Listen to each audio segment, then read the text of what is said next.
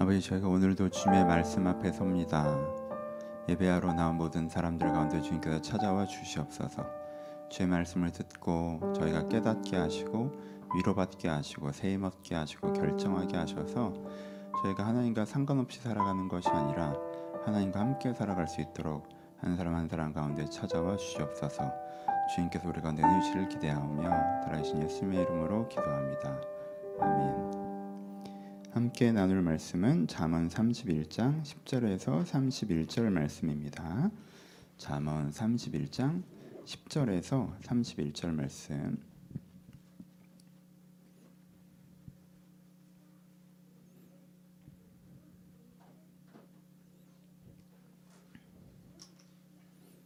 십 절에서 삼십일 절 제가 봉독해 드립니다.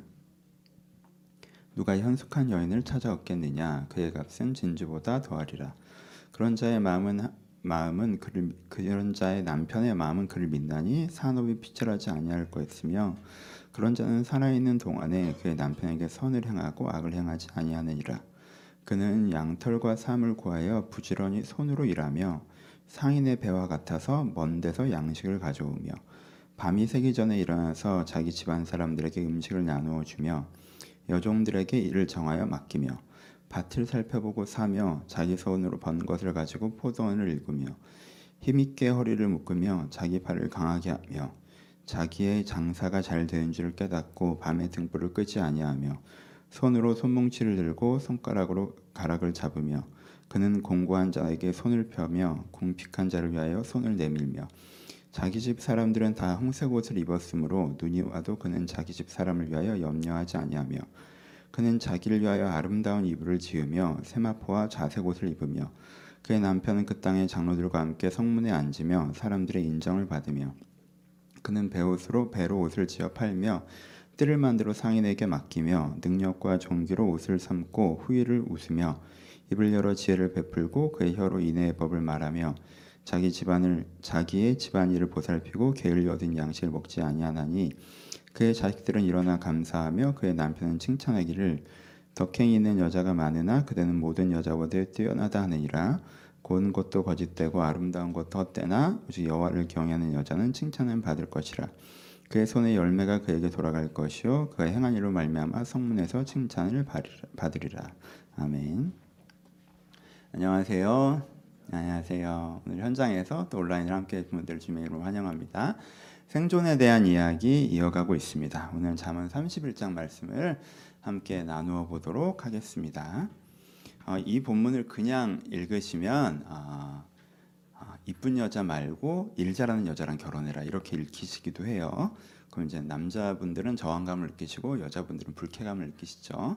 그렇게 읽으시면 안 되고, 여러분 뭐 어, 주인을 종에게 주인을 잘 섬겨야 된다라는 본문을 읽으시면서 뭐 노예 제도를 지지하는 거야 이런 불쾌감을 안 느끼시잖아요.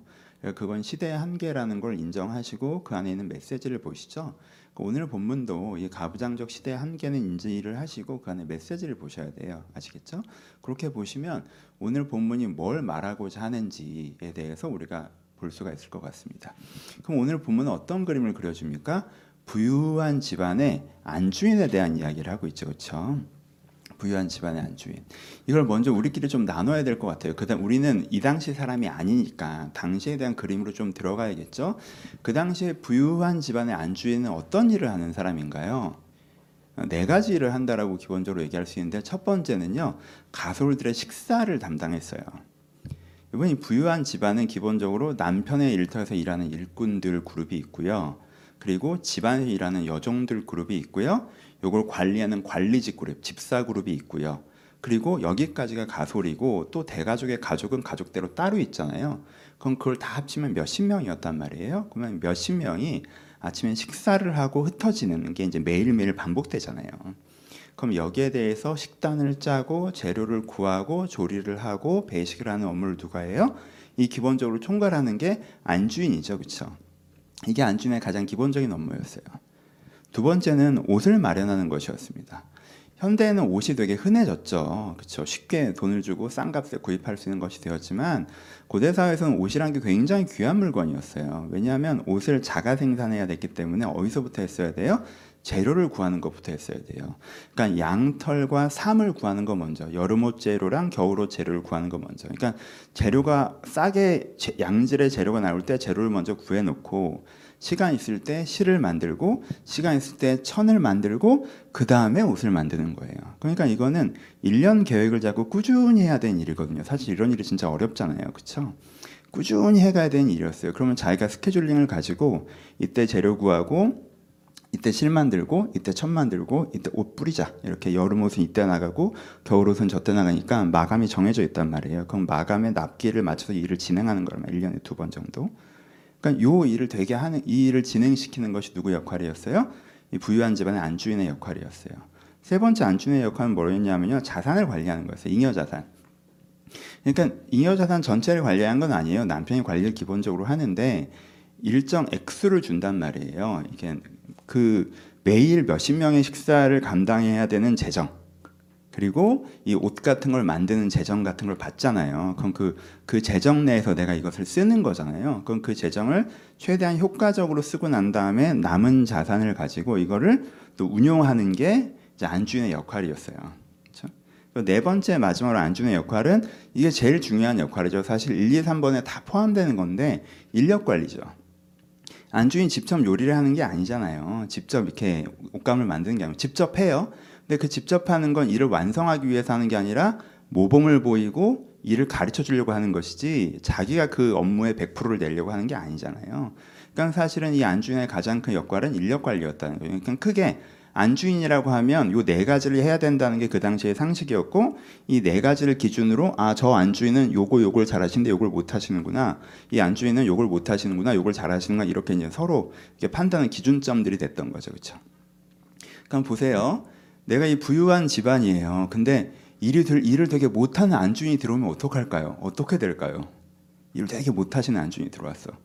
안주인이 딱 오셨는데 되게 어, 나는 부자 남편 만나서 나는 대접받고 살려고 왔는데 무슨 일이 이렇게 많아. 어, 난 이거 안 할래. 그냥 나는 퍼질러 있을 테니까 니네들이 알아서 해. 이런 던지는 안주인. 혹은 아, 막 끌려나와. 막 아침마다 그 밥을 내가 아, 아, 그냥, 그냥, 아, 뭐, 아, 옷을 또 챙겨야 된다고? 아, 뭐 자산 관리도 해야 돼? 아, 조직 관리도 해야 돼? 아, 애들끼리 왜 또 싸워? 아, 짜증나. 아, 일이 왜 이렇게 많아? 안 할 수는 없고, 이게 끌려 나온 안주인. 이런 안주인이 들어오면 어떻게 되겠어요? 식단이 바뀌겠죠. 식단이 좋지 않을 거예요, 그렇죠? 아마 가족 식사는 알아서 잘 나갈 거예요. 종들이 알아서 가족 식사는 참 맛있게 챙기고, 대신 이제 가솔들 식사는 어떻게 되겠어요? 쉽고 간단한 걸로 위주로 가지 않겠어요? 어떤 종이든 쉽게 일하고 싶잖아요. 대충 하고 싶잖아요, 사실 관리자도 없으면. 그러니까 아마 뭐 그냥 된장찌개에다가 뭐 김치에다가 스팸 몇 개 구워서 계속 나가겠죠, 그렇죠? 그렇죠? 그리고 옷이 어떻게 되겠어요? 옷은 빵꾸가 날 거예요. 이건 미리미리 준비해서 납기를 맞춰야 되는 일이거든요. 그러니까 어떤 사람은 어, 저 지금 삼 년째여서 저 겨울옷 새 거 받아야 되는데요, 야, 이게 준비를 못했다 라고 하면 이제 그분은 이제 솜 다 빠진 추운 옷을 입고 일을 해야 되는 거죠. 이렇게 해진 옷을 입고 일을 해야 되고. 자산 관리가 안 되겠죠. 돈은 계속 모자르겠지. 사실 관리 안 하고 쓰는 돈은 모자르기 나름이잖아요. 항상 어디로 다 세버리고 모자랄 거고. 그리고 조직 관리가 안 되니까 맨날 자기들끼리 뭔가 갈등이 있겠죠. 여기서 조직 관리의 핵심은 상시적인 업무 분배인데, 안주인이 그렇게 뒤로 다, 자빠져 있으면 어떻게 되겠어요? 안주인한테 잘 보였던 사람은 일을 안 하고도 좋은 평가를 받고, 어? 안주인에게 잘 못 보인 사람은 일은 다 하고도 욕먹고 막 이렇게 되잖아요, 사실 조직이라는 게. 주인이 전체 업무를 파악하고 있지 않, 않으면, 주인이 무능하면 자기 눈에 달게 하는 사람만 주변에 들잖아요, 그렇죠? 그러니까 조직이 엉망이 되겠죠.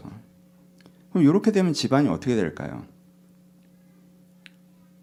일꾼들이 빠져나가겠죠. 옆집은 음식 잘 나오는데, 고기 반찬 나오는데 여기 맨날 스팸 나오면 여기서 일을 하고 싶겠어요, 그렇죠? 아, 옆집은 딱딱 이렇게, 이렇게 때마다 이제는 오, 좋은 걸로 나오는데 나는 맨날 해진 옷 입고 일하라고 하면 여기서 일을 하고 싶겠냐고. 여기서 뭐 조직 관리가 잘 안 되는데 여종들이 여기서 일을 하고 싶겠습니까? 그럼 좋은 사람들이 빠져나가겠죠. 다른 데 못하는 사람들은 여기 남겠지, 그렇지? 그럼 이게 돌아가겠어요? 안 돌아가지. 그럼 이제는 어려워지는 거죠. 예, 그 당시에 이제 이런 분위기란 말이에요. 그럼 오늘 본문은 이제는, 이제 오늘 본문이 무슨 얘기하는지 대충 그림이 잡히시죠? 오늘 본문은 이거를 잘하는 안주인의 롤모델을 보여주고 있는 거죠. 요런 안주인, 너무너무 잘하는 안주인을 보여주고 있는 거예요. 그래서 첫 번째 무슨 얘기를 해요? 이게 잘하는 모습을 봅시다. 그러니까 식사 준비 진짜 잘하시죠. 본문에 뭐라고 표현돼요? 십사 절을 보면 상인의 배와 같아서 먼 데서 양식을 가져오며 라고 되어 있어요. 먼 데서 양식을 가져온다. 랍스터 같은 거, 캐비어 같은 거 있잖아. 먼 데서 오는 거. 재료가 다른 거예요. 그리고 어떻게 하세요? 밤이 새기 전에 일어나서 자기 집안 사람들에게 음식을 나누어주며 조리 시간을 길게 잡으세요. 간단하게 일하는 음식을 한, 간단하게 할 수 있는 음식을 하는 게 아니죠. 조리 시간을 길게 잡는단 말이야. 여러분, 좋은 재료를 가지고 조리 시간을 충분히 두면 어떤 음식이 나와요? 양질의 식사가 나오죠. 예전에 뭐 파주의 어떤 학교에서, 고등학교에서 되게 화제가 된 적이 있었죠. 같은 액수인데 그 학교 급식은 뭐 캐, 뭐야 그 랍스터가 나오고 막 그래가지고 아마 유퀴즈 같은 프로그램에서 나와서 저도 거기서 봤던 것 같은데 화제가 된 적이 있었죠, 그렇죠? 그분 같은 거죠. 같은 재정과 그걸 주는데, 조직을 줬는데 훨씬 더 좋은 음식이 나오는 거예요. 어떻게 그럴 수 있었니? 라고 물어보면 그분이 어떻게 했어요? 재료를 싼 걸 구하려고 정말 어떻게 랍스타를 싼 걸 맞출 수가 있는지, 뭔 언제 어떻게 해야 되는지. 그러니까 재료 구하는 것에서 시작되는 거거든요. 저가의 좋은 재료를 구하는 것부터 먼 데서 오는 양식이 있는 거죠. 그리고 조리 시간이 당연히 길어지겠죠, 그런 음식을 하려면. 그러면 어떻게 되는 거예요? 학생들한테는 엄청나게 좋은 식사가 제공되는 거잖아요. 이분이 그렇게 하시는 거예요. 두 번째, 옷 준비를 잘 하시죠. 십삼 절에 보시면 그는 양털과 사물 과에 부지런히 손으로 입히며, 십구 절에 보면 손으로 손뭉치를 들고 손가락으로 가락을 잡으며, 이십일 절에 보면 자기 집 사람들은 다 홍색 옷을 입었으므로 눈이 와도 그, 그는 자기 집 사람들을 위하여 염려하지 않으며, 이렇게 되어 있어요. 그렇죠? 그러니까 이 부분이 어떻게 하세요? 양털과 삼을 구하며 해서 시작하죠. 그렇죠? 그러니까 좋은 양털이 싸게 나올 때, 좋은 삼이 싸게 나올 때 잘 구해놔요. 그리고 부지런히 손가락으로 일하며, 그걸 실로 잘 만들어 놓고, 그렇죠? 손으로 손뭉치를 들고 손가락으로 가락을 잡으며. 손뭉치를 들고 가락을 잡는 게 뭐예요? 이제 천을 만드는 거죠, 그렇죠? 그러니까 결과적으로 어떻게 돼요? 이 집 사람들은 자기 집 사람들은 다 홍색 옷을 입었으므로 눈이 와도 자기 집 사람들을 염려하지 않으며. 그러니까 어, 어떤 옷이 보급돼요? 어떤 옷을 나눠줘요? 겨울이 딱 되면 홍색 옷, 빨간 거. 요즘으로 하면 진짜 브랜드 딱. 여러분, 옆집 애들은 막 오 년 된 거 뭐 털 다, 양, 그 뭐야, 털 다 빠져서 추운 거 이렇게 오들오들 떨고 있는데 이 집 사람들만 다 빨간 옷 입고 다녀. 브랜드. 이게 기능성이거든요. 왜냐하면 겨울에 눈밭에 이렇게 있는데 그 염색을, 안, 염색을 하면 단가가 확 올라가요. 그러니까 염색을 안 한 옷들은 기본적으로 흰색이나 이렇게 그 브라운 이 계열이 된단 말이에요. 그러면 그 색깔이 땅의 색깔이나 눈의 색깔이나 흙의 색깔이나 돌의 색깔이랑 비슷해요. 그러니까 무채색은 그렇게 되잖아요. 그러니까 그 사람이 멀리서 양을 치러 갔다가 뭐 길을 잃었거나 어디를 갔다가 했을 때 그 사람을 찾기가 어려운 거야, 중간에서 쓰러지면. 근데 빨간 옷을 입고 있으면 눈밭에서 쓰러지면 눈에 딱 띄죠. 이제 그래서 빨간 옷을 입고 있다는 건 되게 아, 그거 자체가 비싼 옷이기도 하고 기능성도 있고 뭐 안전하고 뭐 이런 표현이에요. 그래서 표현되는 게 자기 집 사람들은 다 홍색 옷을 입었으며 눈이 와도 자기 집 사람들에게 염려하지 않으며 라고 하는 게 기능성에 대한 얘기를 하는 거예요. 좋은 옷을 딱 입히는 거죠. 여러분, 이런 집의 가솔이라고 생각해 보세요. 막 아침에 랍스타 나와, 막 겨울 되면 이제 딱 빨간 옷 딱 줘. 그럼 옆집에 봤더니 아침에 된장국 먹고 나왔어. 근데 막 겨울에 추워. 근데 옷을 안 줘. 안 주이냐, 안 해주셔. 이 집 분위기가 얼마나 좋겠어요, 그렇죠? 이분이 그리고 뭘 잘하신다고 표현해요? 이분이 자산 관리도 잘하신다고 표현을 해요. 이십사 절에 보면요, 그는 배로 옷을 지어 팔 배로 옷을 지어 팔며 띠를 만들어 상인에게 맡기며 자기의 장사가 잘 되는지를 아 그리고 십팔 절에 자기의 장사가 잘 되는지를 깨닫고 밤에 등불을 끄지 않으며, 십육 절에 밭을 살펴보고 사며 자기 손으로 번 것을 가지고 포도원을 일구며, 이렇게 표현되죠. 그러니까 이분이 어떻게 하시는 거예요? 어, 돈이 좀 남았네 라고 하면 그거 갖고 뭘 사세요? 양털과 삼을 더 사세요. 그 다음에 뭐예요? 시간이 있을 때 우리가 필요한 것보다 천과 천을 더 만들어. 천을 더 만들어요. 그런데 어떻게 하냐 하면, 여러분 보세요. 주변에 이렇게 그 이분 같은 좋은 안주인이 아니라 별로 일 열심히 안 하시는, 뒤로, 뒤로 그냥 자빠지신 안주인들이 계시잖아요. 그분들은 어떠겠어요? 겨울 되면 발등에 불이 떨어지잖아. 남편은 야, 이렇게 일꾼들 옷 좀 줘봐 라고 하는데 난 옷이 없잖아, 그렇죠? 그러면 그분들 입장에서 어떻게, 어디 가서 당장 사와야 되죠. 근데 요즘처럼 가게가 있는 게 아니잖아요. 그러니까 당장 사야 된단 말이에요. 가게가 있는 것도 아니니까. 그때 어떻게 하는 거예요? 엄청 돈을 붙여서 파는 거지. 그렇죠? 그러니까 현금이 엄청 쌓이죠. 보세요. 장사가 잘 될 줄 알고 밤에 등불을 끄지 않으며, 그렇죠? 배로 옷을 지어 팔며 상인에게 맡기며, 이게 좋은 옷들을 가지고 있다가 이것들을 판매용으로 옷을 만드는 거예요. 그러다가 장사가 잘 된 시즌이 되면요, 밤새 작업해서 이제는 다, 예, 물 들어올 때 배를 띄워야죠, 그렇죠? 쫙 해서 현금을 쫙 이렇게 하는 거죠, 그렇죠? 예. 그러고 나서 어떻게 해요? 그렇게 돈이 생기면 계속 그렇게 옷을 파세요? 아니죠. 이렇게 돈이 이렇게 이, 삼 년에서 돈이 쌓이면 이거 갖고 뭐 사세요? 그 다음 절에 밭을 살펴보고 사며 자기 손으로 번 것을 가지고 포도원을 일구며. 자기 손으로 번 것을 가지고 포도원을 일구며. 무슨 뜻이에요? 그렇게 옷에서 딱 한 거 갖고 그 다음에 어디로 가? 그냥 그땐 포도원에 투자하는 거죠. 그러니까 이게 진짜 그 투자의 선순환이잖아요. 처음에 이제 이렇게 약간 노동집약적인 걸 좀 알바를 해서, 그렇죠? 세컨잡으로 이렇게 돈을 벌고, 그걸 가지고 이제 또 이제 자산에 투자해 가지고 이제 포도원이 돌아가는 거지. 그러니까는 남편 입장에서는 그냥 이렇게 생활비를 줬는데 갑자기 떡하니 포도원이 있는 거야, 우리 집에 어느 날 보니까. 한 사, 오 년 지나갔더니. 자산 관리를 되게 잘 하시는 거죠. 그다음에 네 번째 이분은 뭘 잘하세요?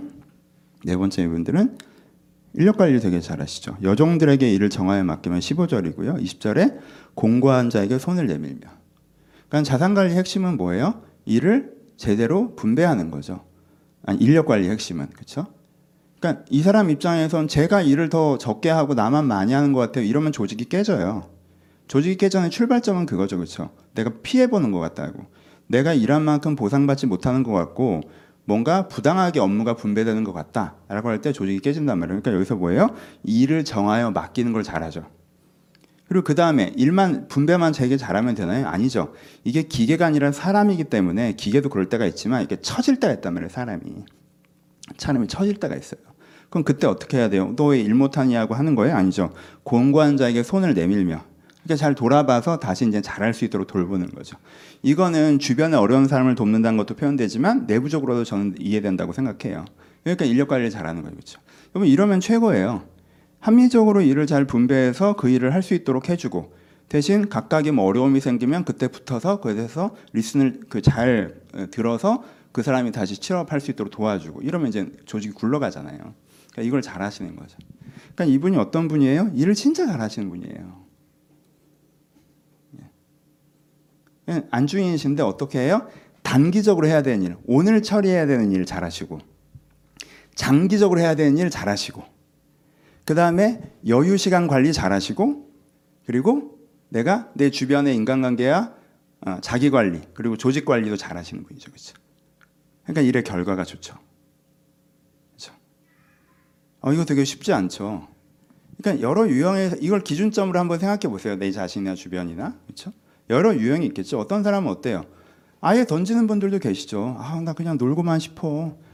난 부잣집 아내가 됐는데 왜 내가 일을 해야 돼? 놀고만 싶은 분들도 계시고, 그러다 보니까 일하는데 끌려와서 일하시면 아 하기 싫어, 아 하기 싫으면 어쩔 수 없이 해야지 라고 일하시는 분들도 계시고, 일을 근데 이런 분들도 계시지만 뭐 세 번째는 주로 일을 하는데 오늘 닥친 일만 하고 음식은 잘 나오는데 옷이 안 나오는 분들도 계시고, 옷은 잘 만드는데 음식이 대충 되는 분들도 계시고, 옷도 잘 만들고 음식도 잘 만드는데 자산 관리가 안 되시는 분도 계시고, 요거 세 가지가 잘 되는데 조직 운영을 못 하시는 분들도 계시고, 그렇죠?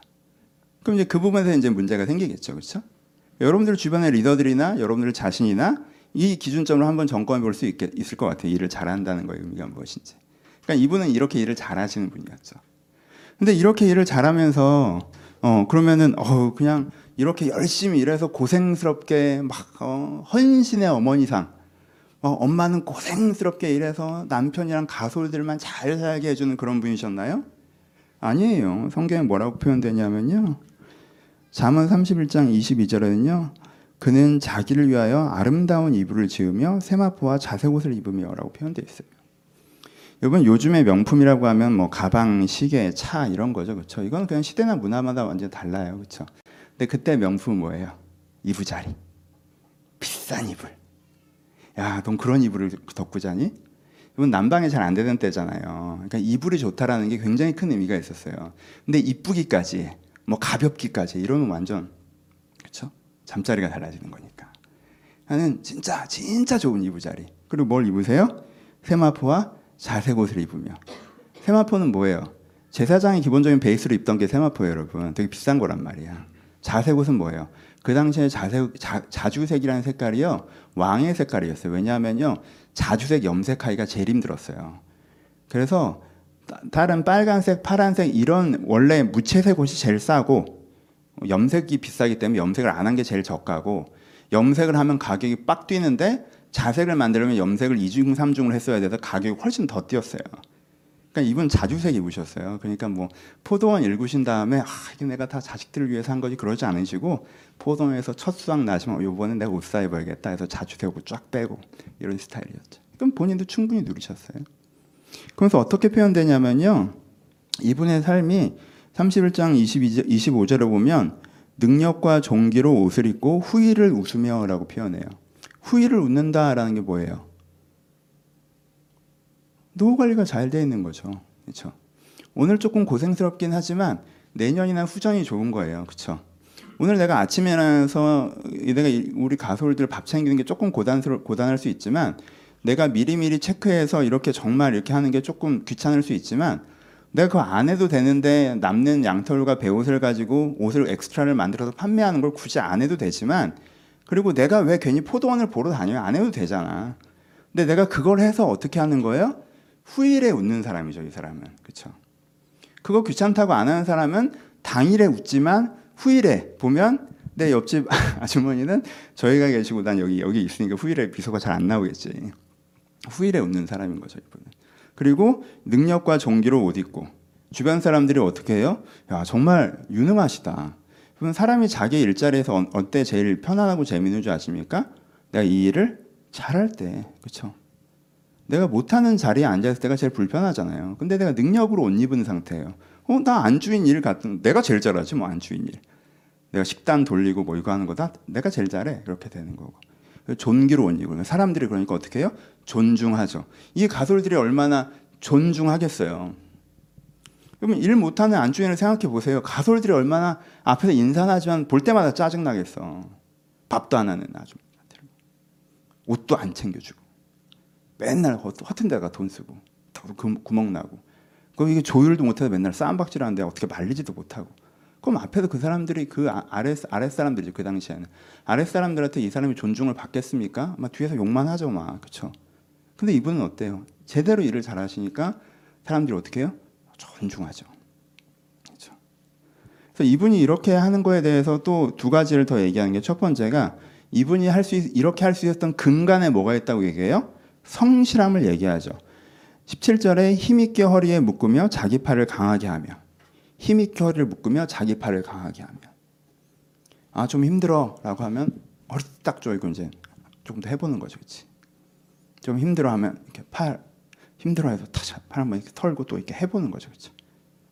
이번에 성실함. 힘들다고 그만두지 않는. 힘들 때 한 발자국 더 나가는 성실함이 이분이 이렇게 할 수 있는 근간이라고 얘기해요. 이분에서 한 가지 더 하는 게 뭐예요? 그럼 이분이 하나님 앞에서 어떤 사람이냐라고 하면, 여호와를 경외하는 여자다라고 성경에 표현되고 있습니다. 아니, 내가 일 열심히 해서 돈 많이 버는 게 왜 여호와를 경외하는 것입니까? 여호와를 경외하는 것이라고 표현해요. 여기서는 왜요? 하나님의 창조명령, 기본명이 뭐예요? 생육하고 번성하고 충만하라. 누가? 네가. 그렇죠?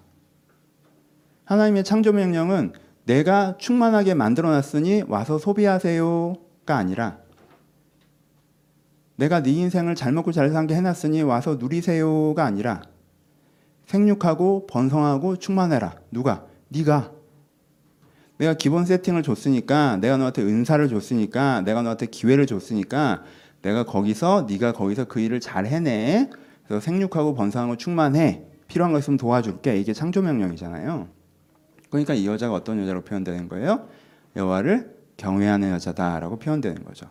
자기가 성실하게 일하는 것을 통해서 자기 자신의 미래가 아름답고, 자기의 가솔들이 행복하고, 남편이 기뻐하고, 자녀들이 본이 될 수 있는데, 내가 나 편하자고 그걸 안 하고, 그래서 가솔들은 어려워하고, 그리고 남편은 답답하고, 자녀들도 이 여자를 존중하지 않고, 그건 누구죠? 그거는 하나님 보시기에 하나님을 경외하는 게 아니라는 거죠. 왜요? 그거의 중심은 뭐예요? 이기심이죠. 나 편하겠다는 이기심이잖아요. 그렇죠? 하나님을 경외하는 게 아니라고 표현돼요. 그래서 이런 여자는 또 어떻게까지 표현되는 거예요? 넓은 의미에서는 하나님을 경외하는 좋은 신앙이다라고 표현되고 있는 거죠. 그렇죠? 그러니까 오늘 본문의 그림이 그려지시죠? 잠언 삼십일 장 되게 중요한 장입니다. 제가 개척 첫 회에 이 설교를 했던 것 같은데 이천십일 년 이, 그러면서 참 한 설교를 다시 하는 거에 십 년이 걸리는구나라고 생각이 들었어요. 여러분 이 본문을 좀 여러분 이번에 들으시면 또 십 년 뒤에 그럼 육십 먹은 제가 설교를 할 거니까 이번에 좀 잘 들어두셨으면 좋겠어요. 기억해 두셨으면. 성경에 장이 많아서 한 설교를 다시 하기가 되게 어려워요. 한 한 번 한 번이 소중하신 거예요. 여러분 마음에 스며들거나 지나가거나. 그렇죠? 그렇죠? 이번에 좀 스며드셨으면 좋겠어요. 그렇죠? 이 여자가 우리가 근데 보여주는 게 뭡니까? 적극적 성실이죠. 적극적 성실. 아, 오늘도 아침에 해야 돼. 미쳐버리겠다. 이거 아니라 어? 그러면은 어떻게 맛있는 걸 먹일까? 그렇죠? 아, 그래도 야, 너는 그냥 입어도 되지 않냐? 뭐 한 삼 년 더 입어도 되겠네. 소문 안 빠졌어. 일로 와봐. 내가 꼬매줄게. 이게 아니라 홍색 옷을 입혀야겠다. 그렇죠? 아, 할 거 다 했으니까 놀자. 어, 요만큼 남았네. 요거 갖고 뭐, 뭘, 뭘 하고 놀까? 어? 가 아니라 어, 요거 이렇게 돌리면 이렇게 이렇게 돌아가겠네라고 하는 거죠. 아, 애들끼리 왜 싸워? 아, 짜증나. 지네끼리 왜 싸워?가 아니라 어떻게 이걸 중재하고 업무를 조정하고 어려운 애들을 서포트할지. 그렇죠? 어떤 거예요? 적극적 성실이죠. 그냥 그냥 적극적 성실이라고 하는 건 단지 열심히 하는 게 아니에요. 경주마처럼 이렇게 딱 눈을 가리고 아까 얘기했던 일, 이, 삼, 사 중에 한두 개만 열심히 하고 다른 건 던지는 게 아니라 내가 이 네 가지의 전체 그림을 가지고 단지 시간 투자만 많이 하는 게 아니라 네 가지 내가 잘해야 되는 일의 네 가지 그림을 가지고 그것들을 이제 잘 해나가는 사람을 이제 적극적 성실이라고 얘기하는 거죠. 이걸 성경에서 뭐라고 얘기해요? 하나님을 경외하는 것으로 생육하고 번성하고 충만하는 것의 롤모델로 우리 가운데 제시하고 있습니다. 그러니까 이렇게 하면 뭐가 만들어진다고 또 얘기하세요? 선순환이 만들어진다고 얘기하죠. 제일 여러분들이 오해하신 게 뭐, 오해하신 것 중에 하나가 이걸 찾고 뭐 어머니는 짜장면이 싫다고 하셨어라고 생각해요. 뭔가 내가 어, 헌신하고 포기하고 남 좋은 일만 하고 아니에요. 그거 나 좋자고 하는 거예요. 이렇게 해야 내가 유능하고 경, 내가 존중받고 내가 내 노후, 내가 내 내일 후일을 웃을 수 있는 거예요. 이게 나를 위해서 남을 위해서 동시적으로 하는 거지 남 좋으라고 하는 헌신을 얘기하는 게 아니에요. 이전 시대 어머니상을 얘기하는 게 아니라고. 그렇죠? 이렇게 안 하면 난 좋아요? 사람들이 날 존중하겠어요? 내가 내 능력으로 안 되는 자리에 계속 앉아 있으니 매일이 스트레스일 거고. 상황이 계속 안 좋아질 테니까 후일도 별로일 거란 말이야. 그러니까 이 네 가지를 고민하고 어떻게든 이 네 가지를 적극적으로 잘해나가고자 해야 내가 선순환이 만들어지는 거죠. 저는 오일, 오늘 주어지는 일은 미친 듯이 하는데 저는 중장기적으로 하는 건 싫어요. 음, 그렇게 되는 건 아니에요. 취미생활 하는 게 아니잖아. 행복을 위해서 하는 게 아니라고 생존은, 노동은, 생계는. 그러니까 이 네 가지가 기본적으로 내가 갖춰야 될 역량이다라고 생각하고 배워가야 되는 것. 그것이 여자가 우리 가운데 제시하고 있는 것입니다. 적용해 봅시다. 적용. 네 가지로 적용하죠. 오늘은 뭐 약간 전형적인 어려운 내용은 아니고 영적인 내용도 아니니까 그렇게 중요한 얘기는 아니죠. 하지만 일상에서 여러분들 꼭 필요하고 생계, 이 생존 이슈에서 너무너무 중요한 얘기가 되겠죠. 첫 번째, 이 적극적 성실. 적극적 성실을 가지세요. 여러분. 아시겠죠? 이게 맞아요.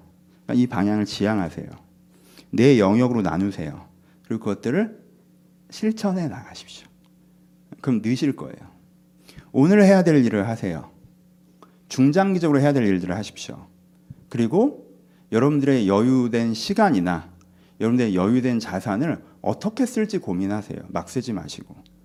그리고 관리하셔야 돼요. 건강, 시간, 인간관계. 여러분들이 조직의 리더라면 조직 어떻게 운영해 나갈지 고민하셔야 돼요. 이게 내가 내 일을 대하는 기본 자세여야 합니다. 아시겠죠? 여러분들이 꼭 기억하셨으면 좋겠어요. 이 오늘의 적용의 칠십 퍼센트겠죠. 그렇죠? 이 적극적 성실한 개념을 다 여러분 마음에 새기시고 이걸 기준점으로 세우세요. 기준점으로. 두 번째, 똑같은 얘기인데 그럼 뭘 안 해야겠어요? 계속 반복하죠? 어, 내가 부자 남편 결혼 만나서 편하게 살려고 했는데 왜 이렇게 뭘 하란 게 많아? 요 마인드시면 안 돼요. 내가 이 세상 재밌게 살다 가려고 왔는데 왜 자꾸 일을 하라고 그래? 이 마인드시면 안 돼요. 난 놀고 먹고 싶다 이 마인드시면 안 돼요. 이거는 계속 얘기하고 있는 거죠, 그렇죠? 그러시면 안 돼요. 한 걸음 더 나아가서 억지로 하시면 안 돼요. 하고 있잖아요. 소극적 성실. 하고 있잖아요. 그렇게는 잘 되긴 어려워요. 충분한 결과가 나오긴 어려워요. 세 번째, 균형을 잃어버리는 거. 눈앞에 닥친 일만 미친 듯이 막. 식단은 미친 듯이 잘 나오는데 옷은 안 나오고. 옷도 잘 나오고 식단도 미친 듯이 잘 나오는데 자산 관리는 안 되고 돈이 줄줄 새고. 이러시면 안 돼요. 나는 일 완전 나는 프로페셔널인데 인간관계 엉망진창이고 관계 안 되고 조직 운영 못하고. 그럼 결과 안 나와요. 그래서 결과 안 나오는 건 주변 사람 때문이 아니에요. 내 탓이지. 이 네 가지를 다 생각하셔야 돼요. 이 네 가지를 다. 그래서 이걸 못하지 않아야 된다. 내가 이것을 던지고 편하게 살고 싶은 마음이면 안 되고 아예 수동적인 태도로 이것을 임하면 안 되고 이 네 가지 중에 한 가지만 한두 가지만 하고 그럼 된 거 아니야. 나머지는 알아서 돼야지 라는 마인드에서 안 된다는 거가 두 번째 적용점입니다. 세 번째는 신앙적인 얘기를 하죠. 그리고 가끔 그런 얘기를 해요. 저도 그 얘기를 합니다. 여러분 가끔 하는 얘기가 하나님께서 여러분들이 넘치게 채우시길 바란다 이런 표현들을 해요. 그때 넘친다는 뜻이 뭡니까? 내가 그렇게 노력하지 않은 부분에서 풍성이 온다는 개념이죠. 그렇죠? 그러니까 내가 그렇게 노력하지 않은 부분에서 풍성이 와서 내가 노력하지 않았지만 많이 누린다는 거예요. 그렇죠? 이게 없어요? 있죠. 하나님께서 우리 가운데 넘치게 채우실 때가 있어요. 그거는 일, 이, 삼, 사를 내가 안 했는데 좋은 결과를 만나는 거예요. 그렇죠? 그래서 내가 소비적으로 그것을 누릴 수 있게 되는 거죠. 그렇죠? 그럴 때가 있어요. 그렇죠? 저도 그런 표현들을 하고요. 또 하나. 내가 하나님을 했더니 하나님께 내일 해주신다. 이런 표현도 들어보셨죠? 이런 표현을 할 때가 있죠. 이럴 때 있죠. 어, 저도 그런 경험을 했어요. 내가 하나님께 집중해서 했더니 하나님께 나머지 일들을 해주시는 경험들을 할 때가 있단 말이에요. 그렇죠? 내가 선함과 사랑에 집중해서 내가 생계, 내가 생존을 잘 돌보지 못했는데 그 하나님께 채워주는 경험들이 있어요. 그럴 때가 있죠. 하지만 여러분 이거 두 개는 케이스지 원리는 아니죠. 예외적인 케이스이기 때문에 감사하는 거죠. 예외적인 케이스이기 때문에 생일날 선물 받은 것처럼 감사하는 거예요. 그거를 삶의 원리로 갖고 오면 하나님 내 인생이 내가 노력은 안 해도 넘치게 채워주는 인생이 되게 해주세요. 하나님 내 인생이 나는 하나님이란 할 테니까 하나님 내 일 다 알아서 해주시는 인생이 되게 해주세요. 라고 얘기하는 건 매주 생일 선물 달라는 거예요. 그렇게 되는 건 아니죠. 그러니까 여러분들이 케이스에 해당해서 하는 얘기와 원리에 해당하는 하는 얘기를 구별할 줄 아셔야 돼요. 이렇게 해나가는 과정 가운데 하나님께서 선물 같은 장면을 주시죠. 넘치게 채워주기도 하시고 내가 주님의 일을 하느라 내 것들을 좀 등한히 했는데 하나님께서 그것을 알아서 해결해 주기도 하시고 해요. 그 우리가 간증하는 이유는 막 에피소드처럼 얘기하는 이유는 그게 예외이기 때문이에요. 야 내가 이번 달에 회사 가서 일을 했더니 월급이 나왔어. 야 진짜 신기하지 않냐? 이런 얘기 안 하죠. 왜? 그건 예외가 아니니까. 그래 그런 얘기를 하는 이유는 뭐예요? 그게 예외이기 때문이에요. 그걸로 인생이 흘러갈 거라고 생각하시면 큰 오산입니다. 여러분들 인생의 생계 문제는 어떻게 해결됩니까? 내가 선함과 사랑과 행복만 추구하면서 산다? 해결 안 됩니다. 해결 안 돼요. 여러분들이 선택하신 거예요. 생계 문제는 어떻게 해결됩니까? 내가 생계 문제를 가지고 하나님 앞에 엎드려 기도한다? 한 번의 장면은 있겠죠. 하지만 해결 안 돼요. 해결하려면 두 가지를 가셔야 돼요. 하나는 이거를 정의하실 때 어떻게 정의하셔야 돼요? 이것은 생명을 돌보는 숭고한 일이라고 정의하시고 두 번째, 내가 적극적인 성실한 태도로 임하실 때 이 생계의 문제가 현저하게 해결되기 시작합니다. 왜요? 이게 하나님의 창조 원리니까. 이게 기본 공식이니까. 여러분들 이런 마인드로 이 문제에 접근하시는 것이 굉장히 중요합니다. 소소한 적용도 해보실 수 있겠죠. 여러분들 이제 뭐 이건 좀 다른 얘기겠지만 이제 다들 나이가 좀 드셨잖아요. 가끔 이렇게 요즘에 신방도 거의 안 하긴 하지만 재밌어요. 이제 여러분들이랑 지금 사십 대 초반이신 분들, 삼십 대 후반이신 분들이 제일 많다 보니까 어릴 때 한 십 년 전에 이제는 다 이제 회사욕, 직원욕, 사회욕 하셨던 분이 이제는 좀 이렇게 올라오셔서 요즘 애들 욕 좀 하시더라고요. 요즘 애들 진짜 짜식 짜식 이제 올라오신 거죠. 관리자가 되신 거지. 이제는 창업하신 분들도 많이 계시고 직장에서 여러분들이 아래는 아니고 이제 중간, 중간 이상인 분들도 계시고, 그렇죠? 그러니까 오늘 본문에 그런 분들은 이건 좀 다른 얘기로 오늘 본문 한번 고민해 보세요. 관리자로서 어, 이게 사실은 이제는 어, 이게 부유한 집안의 안주인이라고 하는 이 사람이 사실은 업무를 보면 작은 사업을 운용하는 것 같은 업무거든요. 어, 여러분들이 묵상하시면서 기도하실 분들이 있다라고 생각합니다. 그런 분들은 그런 방향성에서도 이 본문을 어, 한번 묵상해 보셨으면 좋겠습니다. 말씀을 마치겠습니다. 오늘 제가 개인적으로 여러분한테 이 설교를 통해서 제일 드리고 싶은 말씀은 아, 제일 드리고 싶은 말씀은 잘하고 계시다라는 말씀을 드리고 싶습니다. 제가 아는 성도님들 중에 한 팔십 퍼센트 이상은 이렇게 살고 계세요. 저보다 더, 와, 어떻게 저렇게 하시지? 아, 대단하다라고 생각될 정도로 제가 보고 배울 정도로 오늘의 일을 성실하게 하시면서도 중장기적으로 자기 개발하고 계시고 또 여러분들이 잉여자산 관리에서 고민하고 계시고 그리고 더 좋은 리더십을 갖추시려고 또 배우려고 하시고 연습해보고 계시고 이런 방향성을 향해서 물론 우리가 백 점이라고 감히 말은 못하겠지만 이 방향성으로 가고 계신 분들을 제가 많이 봬요. 저는 대부분 이렇게 하고 계시다고 생각합니다. 그렇죠?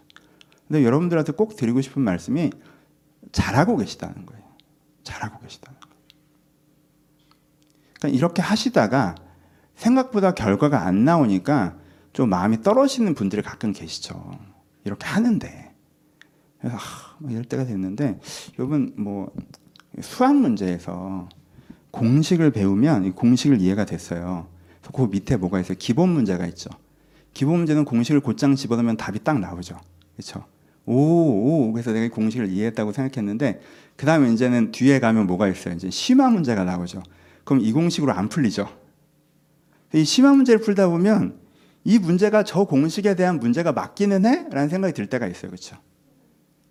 여러분들이 오늘 풀고 가고 있는 저 경제 문제, 생계 문제는 뭐겠어요? 기본 문제겠어요? 심화 문제겠어요? 심화 문제겠죠. 우리가 설교를 쭉 해나가면서 여러 가지 측면들이 있어요. 재정에서. 그렇죠? 앞으로 얘기할 뭐 엉겅퀴를 내는 문제들도 있고요. 하나님이 도우셔야 되는 부분도 있고요. 이사의 복잡함도 있고요. 여러분들의 케이스들도 있을 겁니다. 다른 배.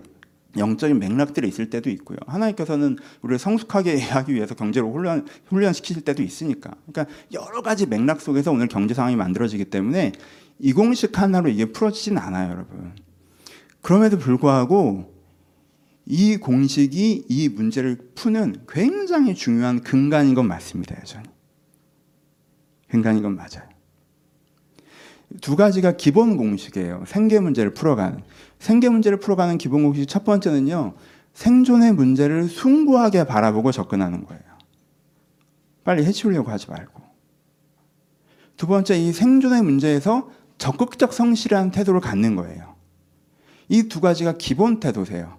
여러분들의 상당수가 이 기본 태도를 갖고 계세요. 그러니까 여러분, 지금 당장 결과가 안 나온다고 너무 마음이 무너져 내리지 마시고요. 그 스텝을 유지하세요. 잘하고 계시니까. 잘하고 계신 거예요. 잘하고 계세요. 그 스텝 없이 지금 잠깐 잘 되는 거 장기적으로 쉽지 않습니다. 그 스텝을 유지하고 있는데 지금 좀 안 되는 거 이건 장기적으로 여러분들이 어떻게 응용 문제에 따른 어떤 공식이 들어오는지 이 문제를 푸는데 알아야 되는 또 다른 공식과 연산이 무엇인지가 응용이 되시면 이 문제 풀려요. 잘 되실 거예요. 그러니까 내가 오늘 할 일을 성실하게 하고 있고 내일을 위해서 개발하고 있고 내가 최대한 내 자산을 운용을 하고 내가 내 주변과 건강과 이런 걸 다 관리하려고 하는데도 뭔가 상황이 점점점 안 좋아진다라고 해서 이걸 자꾸 던지는 마음이 생기시고 저 사람은 그냥 대충 하는데 잘 사는 것 같고 그러니까 내가 좀 쓸데없는 일을 하는 것 같고 내가 왜 이 내 외가 내가 왜 얘가 허리를 묶어야 되는지 왜 내가 손에 힘을 내야 되는지 모르겠다 이런 마음이 드시는 분들도 계실 텐데 여러분 요거 지나가요. 이거 지나가요, 진짜. 그리고 잘 될 거예요. 그러니까 잠언 삼십일 장 말씀을 다 붙잡으시고 하나님께서 이런 안주인을 축복하셨구나. 이런 안주인과 함께 하셨구나. 하나님께서 기본적으로는 이렇게 하면 이런 결과가 나오게 하신다고 하셨구나. 여러 가지 변수가 있지만 그건 다 다음 주부터 얘기해 갑시다. 변수가 있지만 이게 기본 태도구나 라고 마음에 딱 잡으시고 이 자세는 흐트리지 마세요. 여러분들이 노동을 숭고하게 여기시고 여러분들의 삶의 현장에서 이 네 가지를 연습해 나가신다면 그것이 결국 여러분들의 어떤 결과를 만들어내시는 것들을 만나실 것입니다. 그래서 잘하고 계시니까 지치지 마시고 아, 나 잘하고 있다 라고 생각하시고 내일부터 오늘도 또 성실하게 아름답게 적극적으로 하나님 앞에서 살아가시는 여러분 되셨으면 좋겠습니다. 같이 기도하시겠습니다. 두 가지로 기도하셨으면 좋겠습니다. 이 기준점을 가지고 기도하셨으면 좋겠어요. 첫 번째는 이렇게 하고 계신 분들에 대해서 이렇게 하고 계신 분들 여러분 완벽하게 잘하는 거 얘기하는 거 아니에요? 방향성 이쪽인 거 그래도 방향은 이쪽으로 잡고 잘하려고 하신 분들 하나님 저 이렇게 하려고 해요. 그러니까 하나님 말씀대로 저를 축복해 주세요 라고 기도하셨으면 좋겠습니다. 이렇게 안 하고 계신 분들 아예 방향성이 이쪽이 아니신 분들 아까 말씀드렸던 아예 던지셨거나 끌려가듯 일하시거나 네 개 중에 한두 개만 하시고 나머지 그냥 치고 계신 분들 그럼 회개하셔야 돼요. 회개하셔야 돼요. 그럼 제가 이러지 않겠습니다. 방향을 바꾸겠습니다. 마음의 중심을 새롭게 하겠습니다. 하나님 저를 돌이키게 하시고 저와 함께 하소서. 이 기준점 앞에서 나를 돌아보시면서 격려받으시는 분들은 축복을 향해서 간구하시고 이 경, 기준점에서 내가 문제가 있다고 느끼시는 분들은 회개하시면서 그래, 들은 말씀 앞에서 함께 기도했으면 좋겠습니다. 기도하겠습니다. 하나님 아버지 저 저희가 생계의 문제 가운데 찾기 있습니다. 아버지 주여 저희가 생존의 문제 가운데 서 있습니다. 아이 문제에 대해서 저희가 기본 태도를 바로잡게 하여 주옵소서. 아버지 주여 저희가 기본 태도를 바로잡게 하여 주옵소서. 아버지 저희 중심을 바로잡게 하여 주옵소서. 아버지 주여 저희가 저희 중심을 바로잡게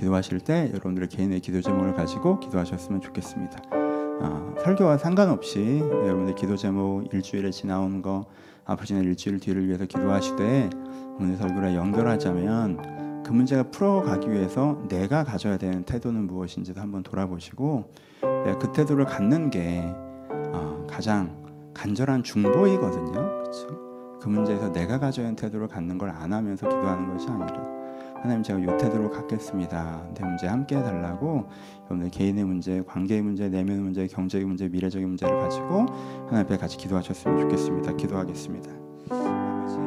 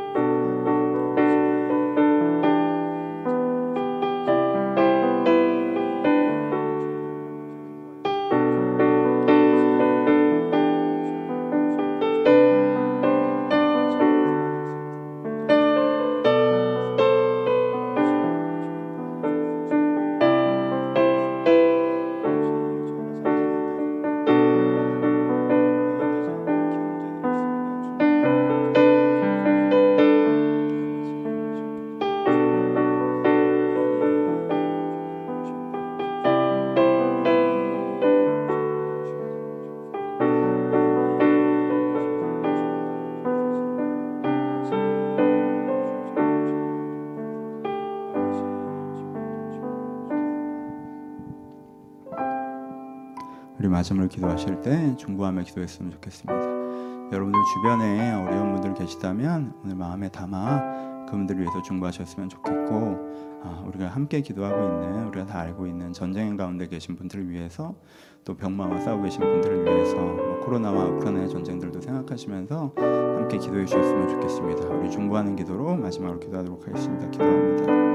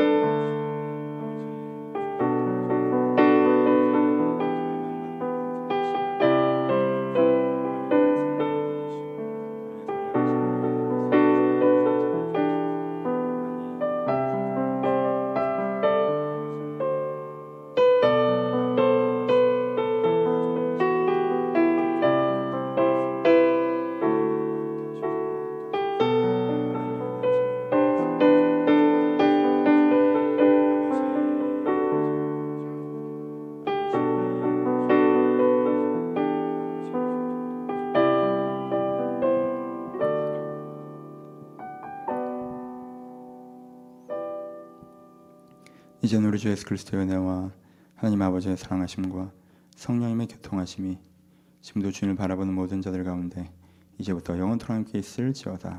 아멘.